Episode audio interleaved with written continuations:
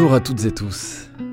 Dans le cadre du cycle d'événements Lecture par Nature, Radio Grenouille réalise une série de lectures proposées et interprétées par les comédiens Lisa Kramars et Alexandre Chorderet.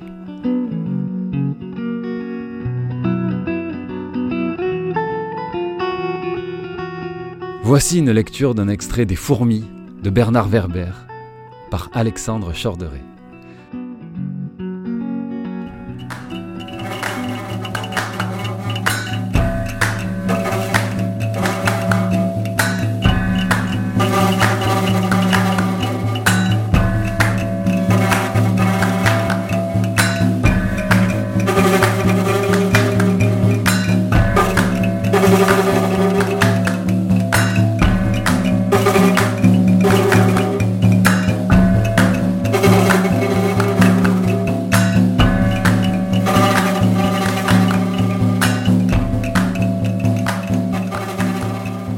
La chaleur du premier rayon de soleil filant à travers un nuage a précipité la décision de passer à l'attaque. Il est 8h03. Les légions bélocaniennes dévalent en trombe la pente, contournent les herbes, bondissent par-dessus les gravillons. Elles sont des millions de soldats, à courir, toutes mandibules écartées. C'est assez impressionnant. Mais les naines n'ont pas peur. Elles avaient prévu ce choix tactique. La veille, elles ont creusé des trous espacés en quinconce dans le sol. Elles s'y calfeutrent, ne laissant dépasser que leurs mandibules. Leur corps est ainsi protégé par le sable. Cette ligne de naines brise tout de suite l'assaut des rousses. Les fédérés s'escriment à vide contre les adversaires qui ne leur présentent que des points forts. Pas moyen de leur couper les pattes ou de leur arracher l'abdomen. C'est alors que le gros de l'infanterie de Shigaipu, cantonné non loin sous le couvercle d'un cercle de bolets Satan, lance une contre-offensive qui prend les rousses en étau. Si les Bélocaniennes sont des millions, les Shigaipuyennes se comptent par dizaines de millions. Il y a au moins cinq soldats naines pour une rousse, sans parler des guerrières tapis dans les trous individuels qui raccourcissent tout ce qui leur passe à portée de mandibule. Le combat tourne rapidement au désavantage des moins nombreux.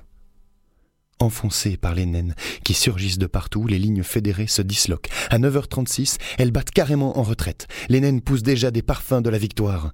Leur stratagème a parfaitement fonctionné. Même pas besoin d'utiliser l'arme secrète. Elles pourchassent cette armée de fuyards, considèrent le siège de Lachocan comme une affaire réglée. Mais avec leurs petites pattes, les naines font dix pas là où une rousse ne fait qu'un bond. Elles s'essoufflent à remonter la colline des coquelicots. C'est bien ce qu'avaient prévu les stratèges de la Fédération. Car cette première charge n'a servi qu'à ça, faire sortir les troupes naines de leur cuvette pour les affronter dans la pente. Les rousses parviennent à la crête, les légions naines continuent de les poursuivre dans un désordre total. Là-haut, on voit d'un seul coup se dresser une forêt d'épines. Ce sont les pinces géantes des casse-graines. Elles brandissent, les font scintiller au soleil, puis les abaissent parallèlement au sol et fondent sur les naines. Casse-graine, casse-graine, casse-graine, casse-graine. L'effet de surprise est total. Les chigaipuyennes hébétées, antennes raidies par l'effroi, se font tondre comme une pelouse. Les casse-graines crèvent les lignes ennemies à vive allure, profitant du dénivelé. Sous chacune, six ouvrières s'en donnent à cœur joie. Elles sont les chenilles de la machine. Grâce à une communication antennaire parfaitement synchrone entre la tourelle et les roues, l'animal à 36 pattes et deux mandibules géantes se meut avec aisance dans la masse de ses adversaires. Les naines n'ont que le temps d'entrevoir ces mastodontes qui leur tombent dessus par centaines, les défoncent, les aplatissent, les broient, les mandibules hypertrophiées plongent dans le tas, broutent et remontent, chargées de pattes et de têtes sanguinolentes qu'elles font craquer comme de la paille. Les naines terrorisées se heurtent et se piétinent. Certaines s'entretuent. Les tanks bélocaniens ayant ainsi peigné la piétaille naine l'ont dépassé dans leur élan. Stop. Ils remontent déjà la pente, toujours impeccablement alignés pour un nouveau laminage. Les suivantes voudraient prendre les devants, mais là-haut se dessine déjà un deuxième front de tank qui part à la descente. Les deux colonnes se croisent bien parallèles. Devant chaque tank, les cadavres s'amplifient. C'est l'hécatombe. Shigaipu, cependant, n'a pas abattu toutes ses cartes. Elle a encore son arme secrète. Normalement, cette arme avait été conçue pour déloger les assiégés récalcitrants, mais devant les vilaines tournures prises par les combats, les naines décident de jouer leur va-tout.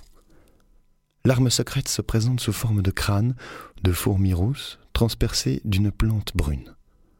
Quelques jours plus tôt, les fourminaines ont découvert le cadavre d'une exploratrice de la Fédération. Son corps avait éclaté sous la pression d'un champignon parasite, l'alternaria. Les chercheuses naines ont analysé ce phénomène et se sont aperçues que ce champignon parasite produisait des spores volatiles. Celles-ci se collent à la cuirasse, la rongent, pénètrent dans la bête, puis poussent jusqu'à faire exploser la carcasse.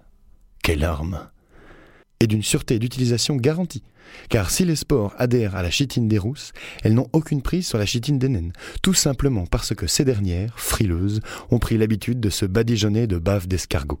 Or, cette substance a un effet protecteur contre l'alternaria. Les Bélocaniennes ont peut-être inventé le tank, mais les Shigaipouyennes ont découvert la guerre bactériologique.